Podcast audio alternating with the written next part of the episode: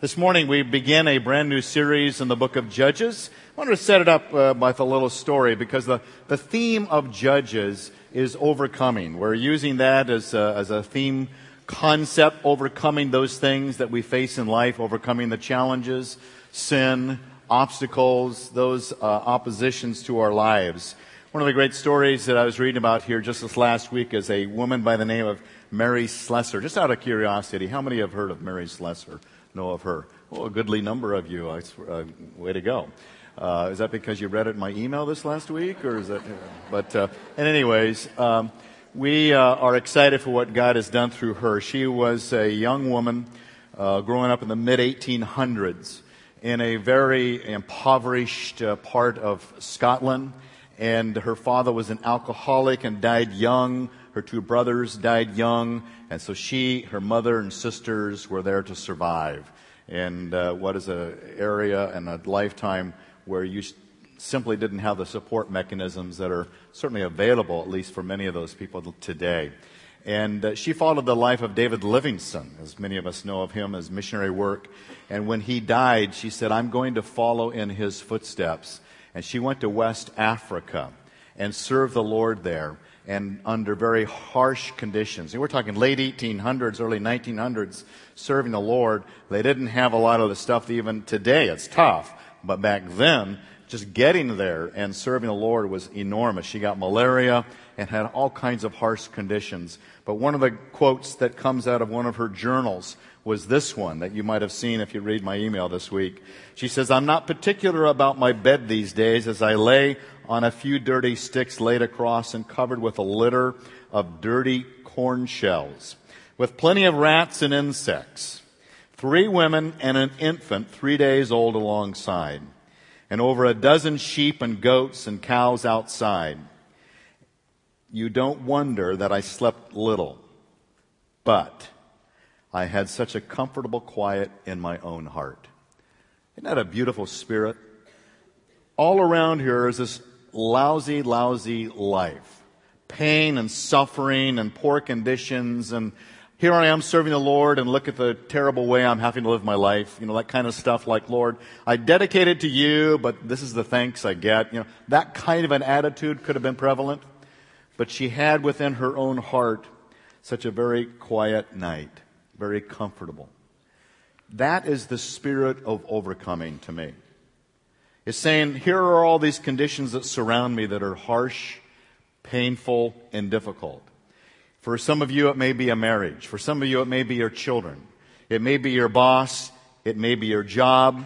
It may be your financial health, your physical health, your spiritual health, or your emotional health. Or it may be an addiction issue. There, there may be any number of things that sort of come and go in our lives that we want to overcome, and, and they could sour us and they could poison our hearts. They could destroy our relationships. They could spiral us down because we can't change a lot of those things.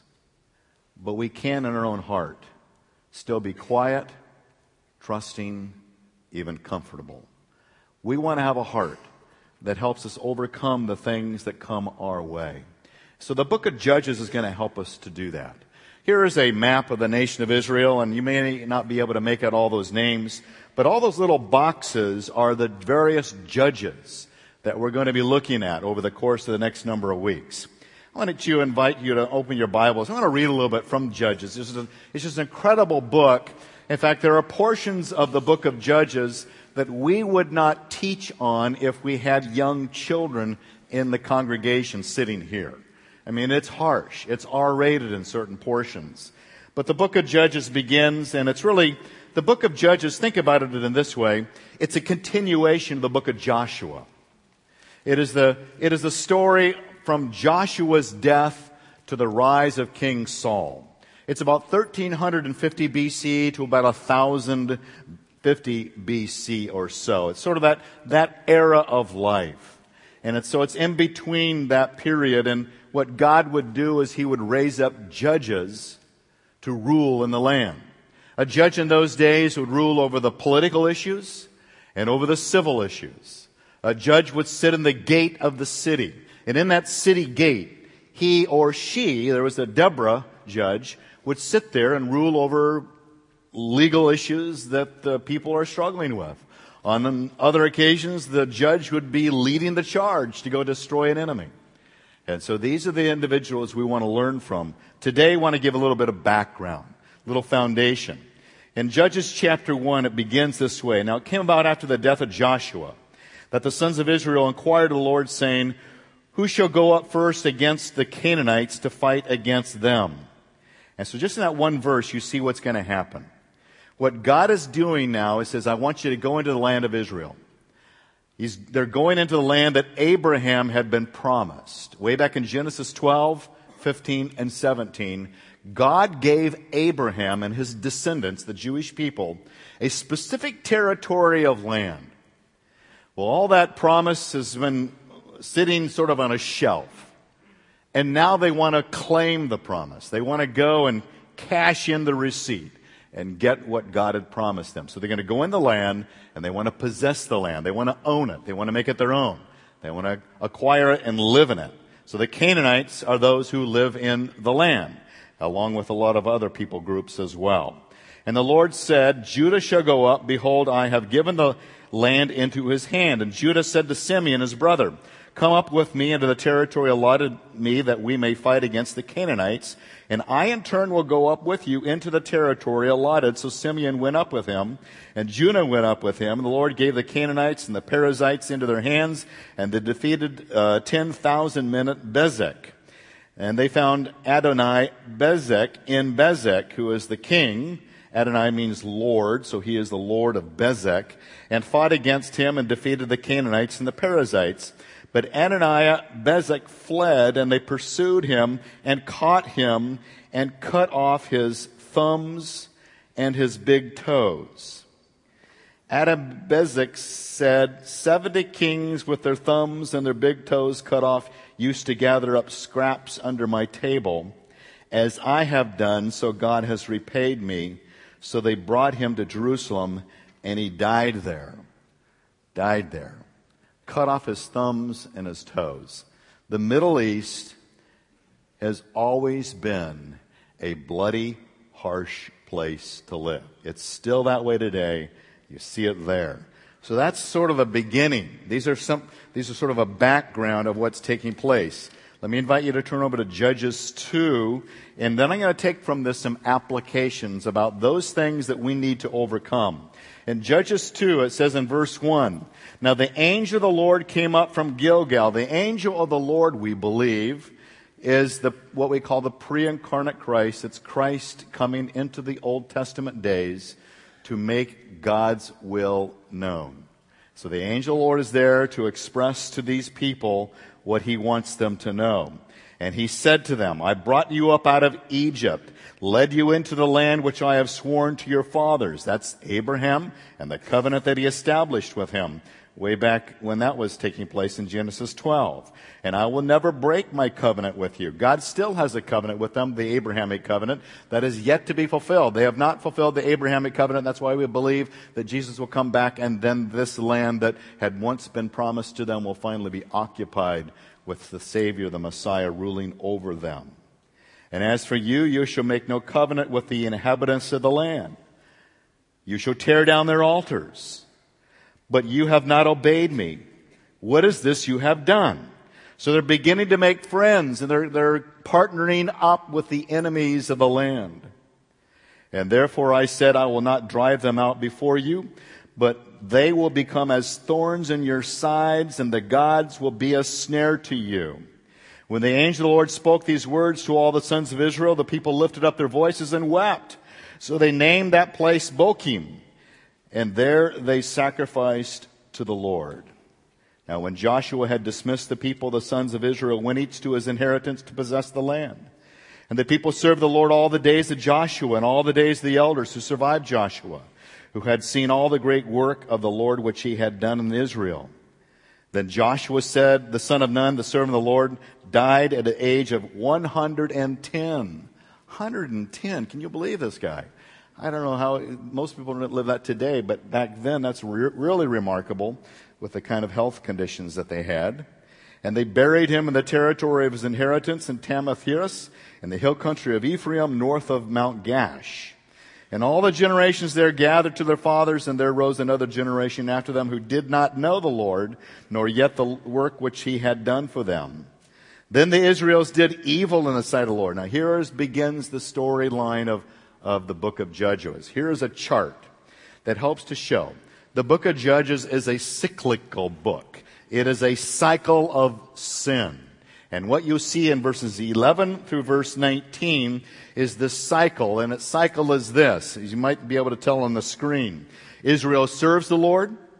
Israel falls into sin of idolatry with the Canaanite people around them. Israel then is enslaved into this very terrible lifestyle. Israel then hates what the consequences are of their sin, so they call on the Lord. And then God raises up a judge like Gideon, Samson, two of the more popular ones, and Israel is delivered from that. They live in peace and prosperity, and then it goes all the way back and they begin to fall into sin and idolatry again. They cannot stop sinning. They keep on returning to the trough of evil. And that's the problem that we see in the book of Judges. And it's described here. In verse 11, the sons of Israel did evil in the sight of the Lord and served the Baals, the gods of that land. And they forsook the Lord, the God of their father, who brought them out of the land of Egypt, and followed other gods among the gods of the peoples who were around them, and bowed themselves down to them, and thus they provoked the Lord to anger. So they forsook the Lord and served Baal and Asherah. The anger of the Lord burned against Israel, and he gave them into the hands of the plunderers who plundered them. And he sold them into the hands of their enemies around them, so they could no longer stand before the enemies. And wherever they went, the hand of the Lord was against them for evil. As the Lord had spoken, as the Lord had sworn to them, so that they were severely distressed. Then the Lord raised up judges, who delivered them from the hands of those who plundered them. Yet they did not listen to their judges, for they played the harlot after other gods and bowed themselves down to them. And then they turned aside quickly from the way in which their fathers had walked in obeying the commandments of the Lord. They did not do as their fathers. When the Lord raised up judges for them, the Lord was with the judge and delivered them from the hand of the enemies all the day of the judge. But the Lord was moved to pity by their groaning because those who oppressed and afflicted them but it came about when the judge died that they would turn back and act more corruptly than their fathers in following other gods to serve them and bow down to them. They did not abandon their practices or their stubborn ways.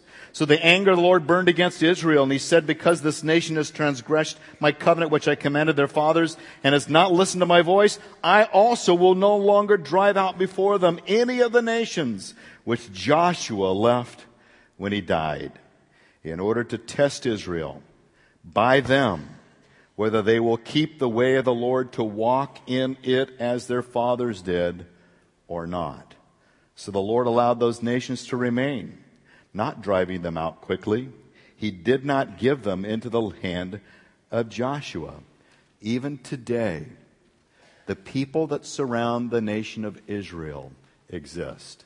Gaza, the Palestinians, Jordan, other nations around them, people in the land of Israel, people around the land of Israel. It is just like the day of Judges, where they are there in some way or some form to constantly test the Jewish people. And so they have yet to occupy the land that Abraham had been promised. And so we look forward to the day when Jesus comes back and that land will then finally be fully occupied and owned and possessed and ruled over in a righteous kingdom. And so this cycle is continuing on. It's a very different nation today, but it's many, much, much like the Israelites in those days, where they forsook God and served the gods of this world. Today, Israel has forsaken God and they're serving the gods of this world. But we can learn from them. Here is a key verse, the very last verse is repeated several times in the book of Judges. But here is the essence of what's going on in Judges. In those days, there was no king in Israel. Everyone did what was right in his own eyes. It's that kind of humanistic, relativistic, moral determination. I'll determine what truth is, I'll determine what right and wrong is. Don't you impose your truth and your morality on me. I'll determine what's right for me. That's the mindset of judges. That's the mindset of so many today. And that's what we want to look at. What are those obstacles? What are those problems that we have to overcome? Let me take from these two and a half chapters, a little bit in chapter three, some of the things that I believe are timeless principles. Here's a little lesson that I always keep in mind. If you like to be a student of God's Word and you want the Bible to make some sense, because you read so much in the Old Testament, it says, man, what does that have to do with me today? Here's a little phrase that I like to throw out. In the Old Testament, as in the New Testament, practically, there are temporary practices that are very different from our world today. When we catch an enemy today, we don't cut off the thumbs and the big toes, right? If you've got an enemy, somebody at work that just despises you, you can't capture that person and cut off their big toes and their thumbs, right? Okay. Well, that's a temporary practice. That's not something we do. But there are timeless principles. Temporary practices relate to timeless principles. What's the principle we can draw from these things that helps us to live today? I want to give you the timeless principles of those things that we need to be alert to, lest we as a church, we as a people, we as Calvary Church, we as believers who live today, if you're a follower of Jesus, that we can fall into the same trap that they fell into. We can drift. Here are some of those things. You have them on your outline. First thing I noticed about this particular uh, era was a failure of spiritual leadership. It, it's just an outstanding problem that continues even to this day. There were two aspects to their spiritual leadership failure. Number one, they had no succession plan. You notice in verse 8, then Joshua the son of Nun, the servant of the Lord, died at age 110. And that's it, period. Now you go back one generation to Moses, Moses was in the business of raising up a follower. That's Joshua. Go back to Deuteronomy 31. Throw it on the screen. I got a lot of passages I'm going to throw on the screen. Then Moses called to Joshua and said to him in the sight of all the people, Be strong and courageous, for you shall go with this people into the land which the Lord has sworn to their fathers to give them. There again, the Abrahamic covenant. The Lord has sworn to their fathers. That's Abraham, Isaac, Jacob and you shall give it to them as an inheritance. The Lord is the one who goes ahead of you. He will be with you. He will not fail you or forsake you. Do not fear or be dismayed. God had a plan for succession. Said, Moses, you're going to die. God told Moses. And he, Moses died in good health. He had good eyesight. He, he didn't just sort of decay away. He just dropped dead because God says, I'm done with you, Moses. And he took him home. And I like to believe that every believer just is taken home. He just sort of dropped dead one day and that's it. That's fine by me. I hope that's how I go. I don't want to lay in a convalescent hospital for two years and have people come and pity me laying in that bed with a bedpan. I'm just not interested in that. Sorry. That was totally unscripted. Um, but what Moses had was this image that said, you know what? I'm dying, but I need someone to keep the work going because I don't want to. We still got to occupy the land. We got a vision to fulfill. So it chose Joshua. Well, when Joshua died, I don't know what happened, but there were nobody. There was nobody behind Joshua. They just moved on. Here's the key for you and me. Who's going to pick up where we live off? Who's going to carry the faith that we carry? Our children, our grandchildren, neighbor. Who, who, who am I going to pass on what I have so that the generations behind me continue to carry on the work. We're all going to be thinking about that. I think about that in my job here at Calvary Church. I could drop dead, and uh, you would find someone else to fill me in, and it'd be like Dave Who. Or we can do this in a way that makes sense. That God says there's a seamless character that says, you know what? We're not done here. We need to continue to think not just about our generation, but many of us, we're the last of our generation. We, we are at that age where we are sort of it. Sort of like when you're in eighth grade, you're it. But you, then you're a freshman and you're no longer it anymore. And you wait to become a senior and you're it. Well, a lot of us are it. And we need someone to come behind us. We need to invest in those who follow us so that it doesn't stop with us like it did with Joshua. The second thing that I noticed is there was no vision that ties in with that. This is all under leadership to reach the next generation because there was no effort to find a Joshua as to Moses or Barnabas and Paul as to Timothy. There was no vision to reach the next generation as it says in Judges 2:10. And there arose another generation after them who did not know the Lord, nor yet the work which he had done for Israel. They just didn't know. That's why we have a Calvary Christian school here. That's why we invest in student ministries from junior high, high school, and college. That's why we have so many people that are half my age on staff. I could be their father. Sometimes I feel like spanking them. But we have this opportunity to help pass on our faith to those that follow us. And that's why we invest in those things because we don't want a generation that rises up that doesn't know the Lord, doesn't know the work of the Lord.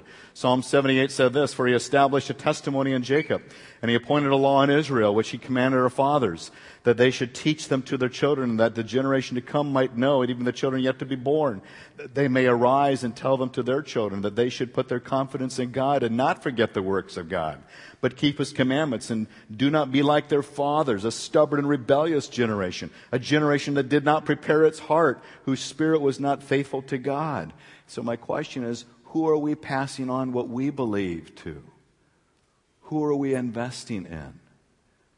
Where is my faith being passed to a generation that follows? It's up to us. That's why we invest in that in our church. A second problem that they had to overcome that may be vulnerable to us is assimilating in and acquiring the immoral values of the world around them. God says, get rid of the Canaanites. Don't coexist with the Canaanites lest you be swayed by their belief system, their Baal worship. You play, as he called it there, the harlot. Literally, they were prostituting themselves, but figuratively and spiritually, they were prostituting themselves by their faith in not following Jesus Christ, the God of heaven and earth.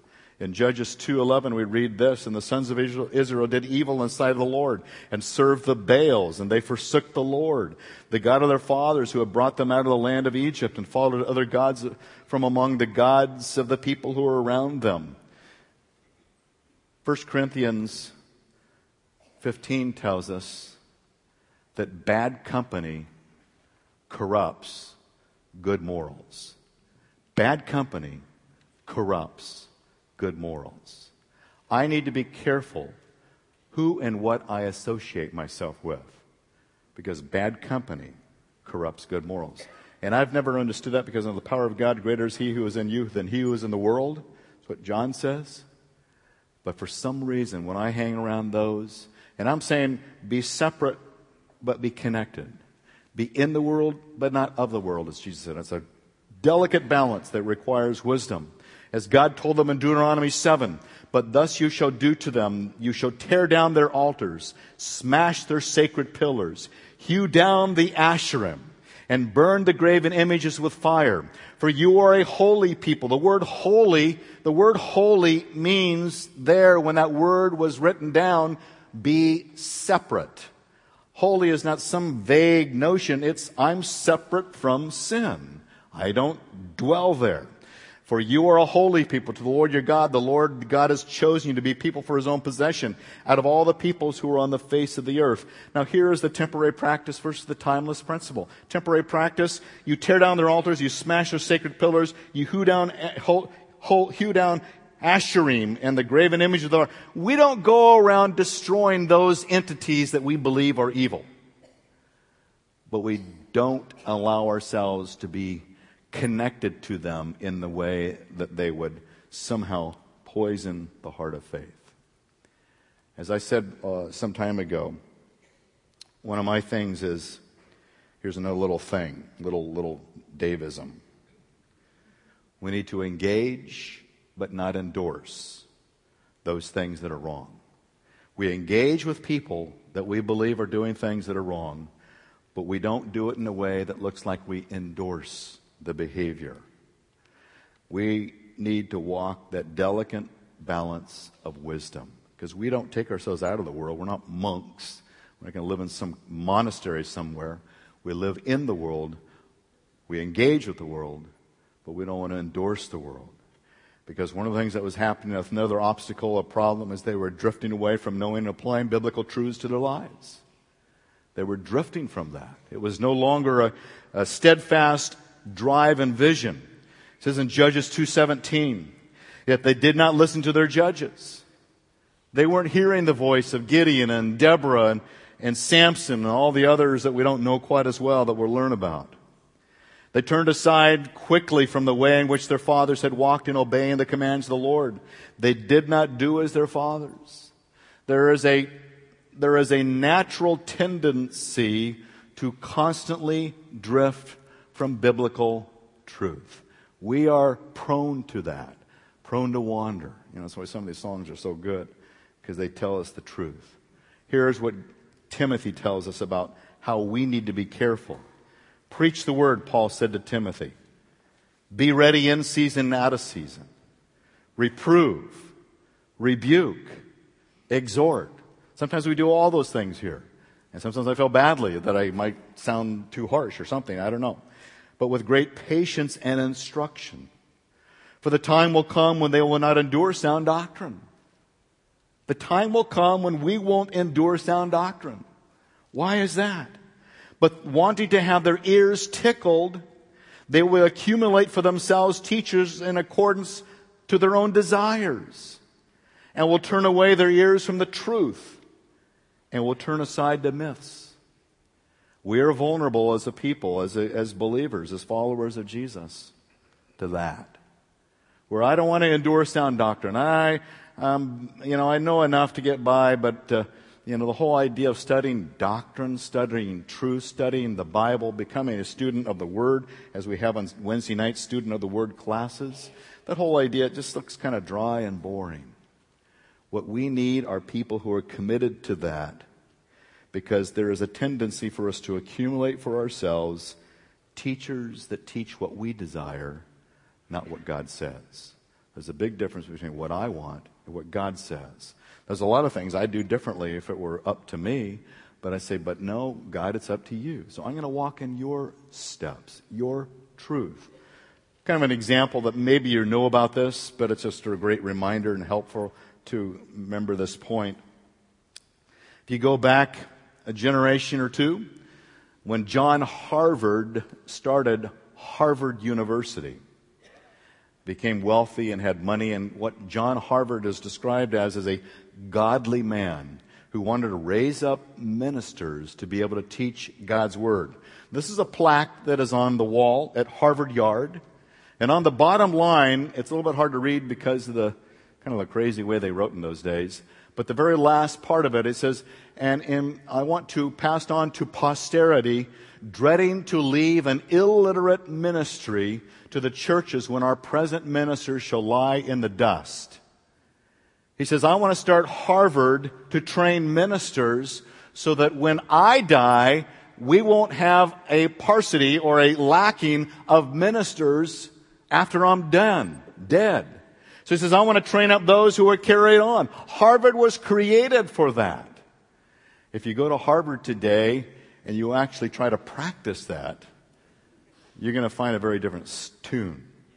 Now, what's interesting is that John Harvard started that. And then six presidents later, the sixth president of Harvard, uh, President Mather, he got concerned about the professors at Harvard. The reason he was concerned about the professors of Harvard is because they were growing very liberal and their belief system was very wide and their church polity had become way too broad.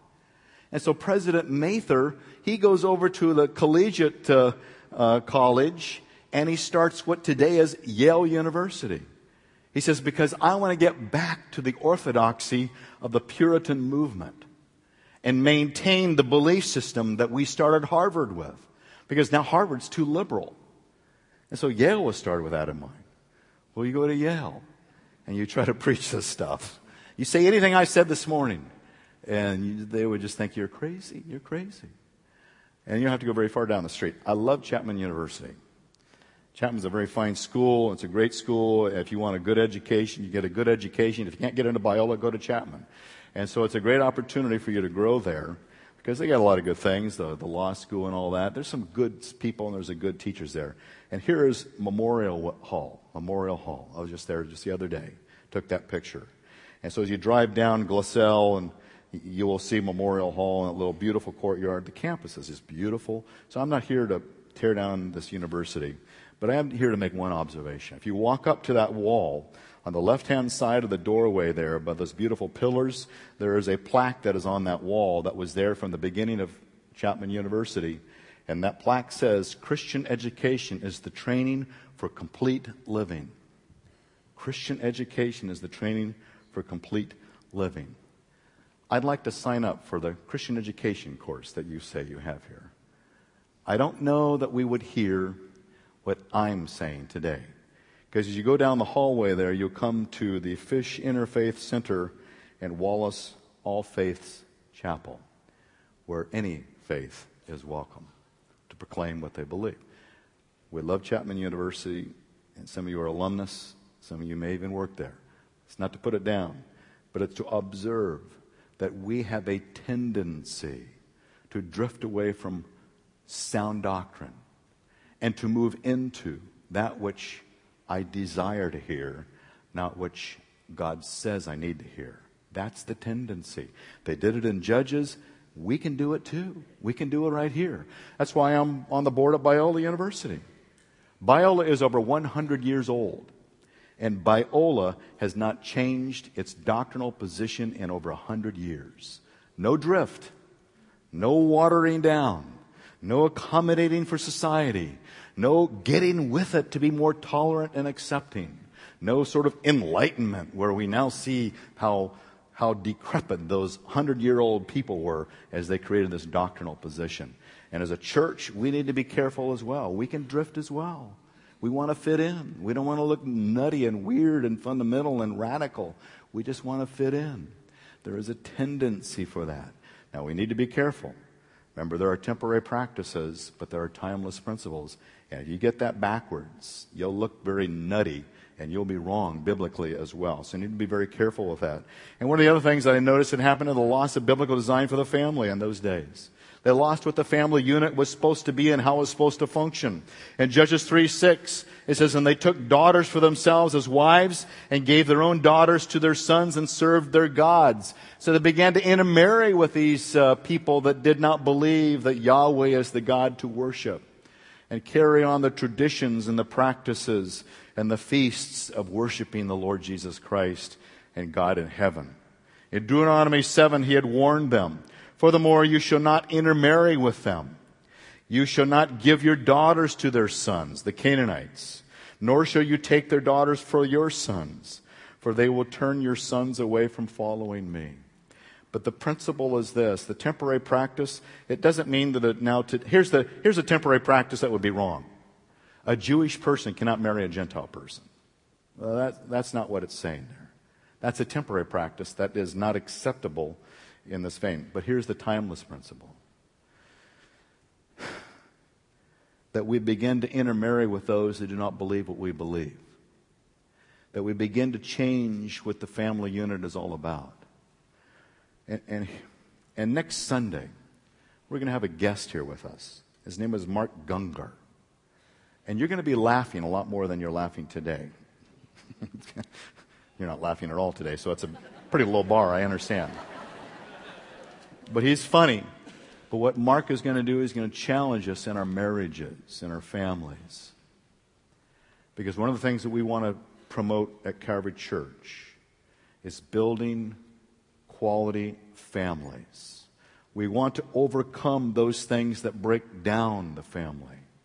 And here's the application. This is a, let me be very gentle and careful about this.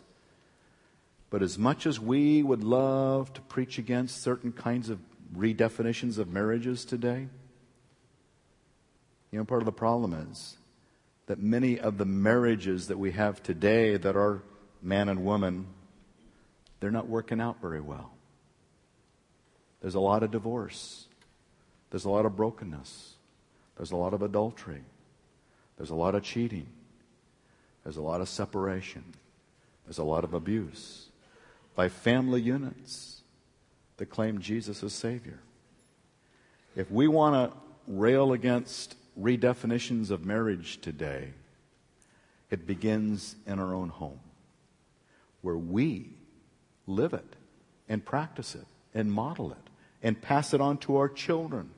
This is what a marriage looks like. It's not perfect. It doesn't always go well. We make mistakes. But there is this thing called forgiveness and reconciliation and restoration. Because I believe that if God can part the Red Sea, He can raise Lazarus from the dead. Maybe He can waken something in my own brain, my hard, stubborn heart. Maybe He can break through with me. So we need to be people that doesn't just get up and some old crazy preacher like me gets up here and rails against all the brokenness of the systems of marriage out there when we need to get our house in order here. So next Sunday is an opportunity to do that. How can we overcome the world today? Here's what Jesus said. These things I have spoken to you so that in me you may have peace. In the world you may have tribulation. You will have tribulation. It's not may, you, you will have it. But take courage, I have overcome the world. That's where Mary Slessor is.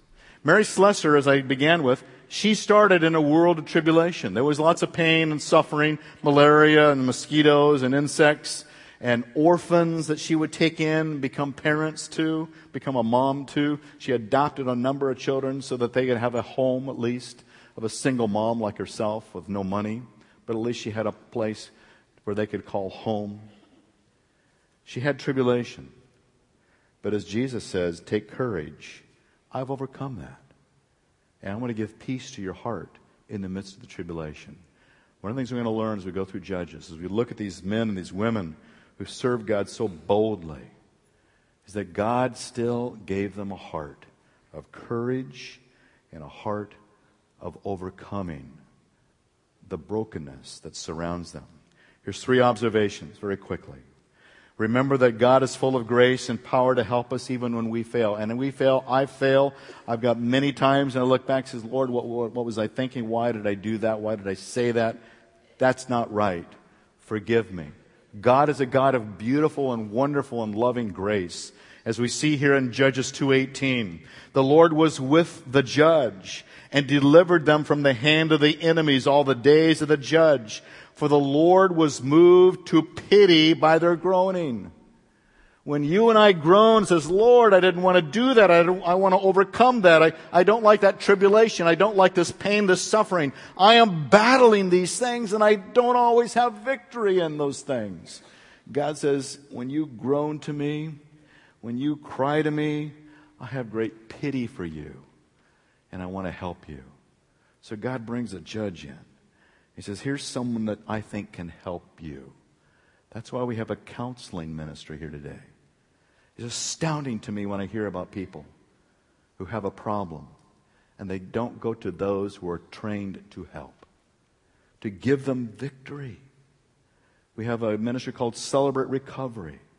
It's astounding to me when people don't go to places and people like the judge in the Old Testament. There are people and places today where people can go and find deliverance. And God says, I offer that to you because He has pity on us in those days when we groan. We need to strengthen our faith when tested by the world. God allowed these people to stay there. Notice what He says. They were testing. They were for testing. The Canaanites remained in the land. They were to test Israel to find out if they would obey the commandments of the Lord. The word test, here's, I love to show the, the Hebrew word for test in the Old Testament is NASA. When you think of NASA, what do you think of? Space. And so when I see the word test, because I know what the Hebrew word for test is, it's NASA, it makes me want to look up. When I go through a test here, I want to go up there to the one that knows how to help. Because the word test means to prove the quality of someone through adversity. To prove the quality of someone through adversity when you and I are being tested by the conditions of our world, by the things of the tribulation that Jesus calls it, but it may be the deterioration of biblical truth. It may be the brokenness of the, of the family unit. It, it may be some of the failures of leadership to pass on to generations to come. It may be some of the things that the book of Judges is dealing with that are, that are painful and sinful and evil and awful. And I'm being tested by those things and it's oppressing me. It's breaking my heart. It's hard. God says, I'm testing you. I'm bringing and allowing those things in your world so that you can prove what your heart believes in. It's easy to believe in a God who is a Santa Claus that gives me everything I ever want. But there are so many times you read through the Psalms. I just read in Psalm 83 this morning. And the psalmist said this, Asaph, he said this, God, why are you so silent? Why am I not hearing from you? Where are you? Judges is the story of God trying to speak into our world. And it's the opportunity for us to hear from Him so that we can prove to Him that even when things don't go well, I'm still with you, Lord. I'm still believing. And then finally, when you experience those painful consequences, you call on Jesus to help. You say, Lord, I'm not going to do this alone. I need your help. And God says, I'd love to respond. Here's what he says When the sons of Israel cried to the Lord, the Lord raised up a deliverer for the sons of Israel to deliver them. When they said, Lord, help, even though they repeated the sin many, many times, repeatedly they failed God. And they would say, God, okay, I, I surrender all. God says, okay, here I come. And he helps them. There's not a problem, there's not a sin that anyone in this room has ever committed, but that God would come and deliver. That's why he said to them in Jeremiah, when they were cast out of the land and overtaken by Babylon, Daniel and the lion's den all took place, and they wanted to get back in the land. This is the promise that Jeremiah gave them. Then you will call upon me and come and pray to me, and I will listen to you. You will seek me and find me when you search for me with all your heart. I will be found by you, declares the Lord. I will restore your fortunes and will gather you from the nations, from, from all the places where I have driven you. Because he finally just scattered them because they didn't get it. This is way after the kings and all. But then they called upon the Lord, and God says, okay, let's come back. Let's get it right. Let's get together again. Let's heal what is broken. When we call on the Lord, He loves to restore what's broken. And God invites us into that life with Him, and He welcomes that. I'm going to close in a word of prayer, but I invite you as we have this next song, maybe to look over this list. Just sort of say, Lord, is, is there some area here where you want to work in my life? Is there something that I need to do to, to respond to your call into my life where I can live the life that you've called me to live. And let God bless you with that and an opportunity to grow in that relationship with Him. But let me pray for us. Father God, I thank you for giving to us a book where you didn't censor the book of Judges. Lord, it's not a pretty picture of your people. And for some of us, it may be a picture of our lives. I don't know.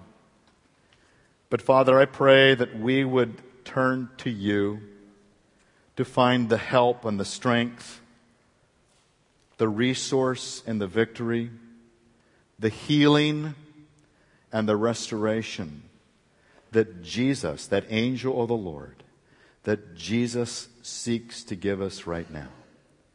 And if someone is here who has never believed in Jesus, has never formed a relationship by trusting in Christ and his death, burial, and resurrection for their sins, I pray that they would begin by believing in Him today, right now, and begin a new relationship with you, where you begin to make all things new, where we walk in the truth, we walk in holiness, we walk according to your will, and we don't waver when tribulation comes, because we have courage and your peace to help us overcome anything that comes our way.